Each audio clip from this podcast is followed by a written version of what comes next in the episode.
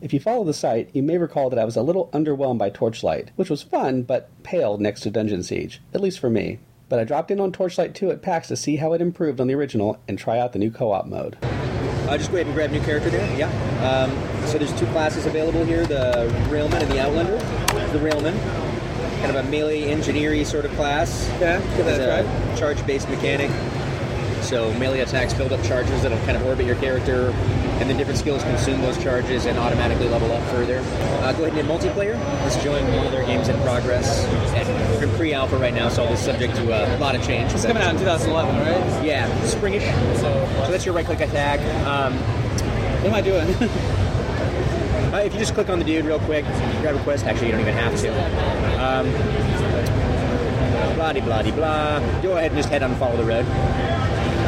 I think everybody's hopped out of this level and just ran into the town. So, I need to destroy these guys. uh huh. So left click will do your primary attack. Right click does your skill attack. So that's your skill attack. But if you just left click, I'm really not finding my area. you can just hold and move. You dead? Yep. Okay. Oh yeah, he's very dead. Okay. I couldn't tell. He's That's your pet. So you gotta. Oh, I wanna keep everyone starts with a pet, and uh, the pet can carry loot. You can send it back to town to sell things. It'll attack for you. There he is, helping out a little bit. Um, so you see that little blue deal orbiting you. Those are charges. So now if you use your right-click skill, it does a more powerful version. So he's helping me defeat these guys. Okay. Yep. Now if you use your right-click skill, it basically becomes ranged, so it'll go much further out. Feels a little more actiony than the first one. Um, it starts you off a little bit deeper into the into the monsters, and we've been playing a lot with the combat, and as far as uh, generally how physical it is and how many things you can attack at once. Let's go ahead and hit this first option. So, are there any buttons I need to know on the keyboard? Um, you can use hotkey buttons. So, for instance, you've got health and uh, mana potions one and two here. here? Uh-huh. Uh, you can map skills to these if you like, but for the most part, we try and keep it as uh, one-hand playable as possible.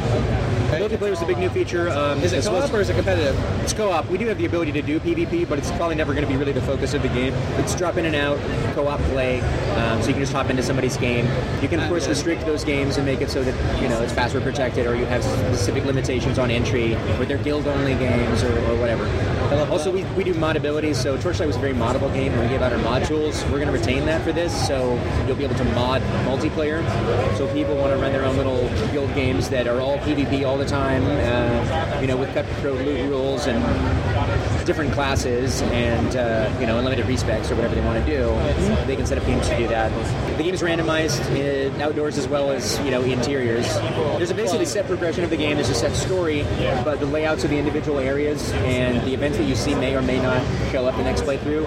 So, for instance, this guy here on the side of the road being attacked by monsters is a random event. You might or might not see that on a playthrough.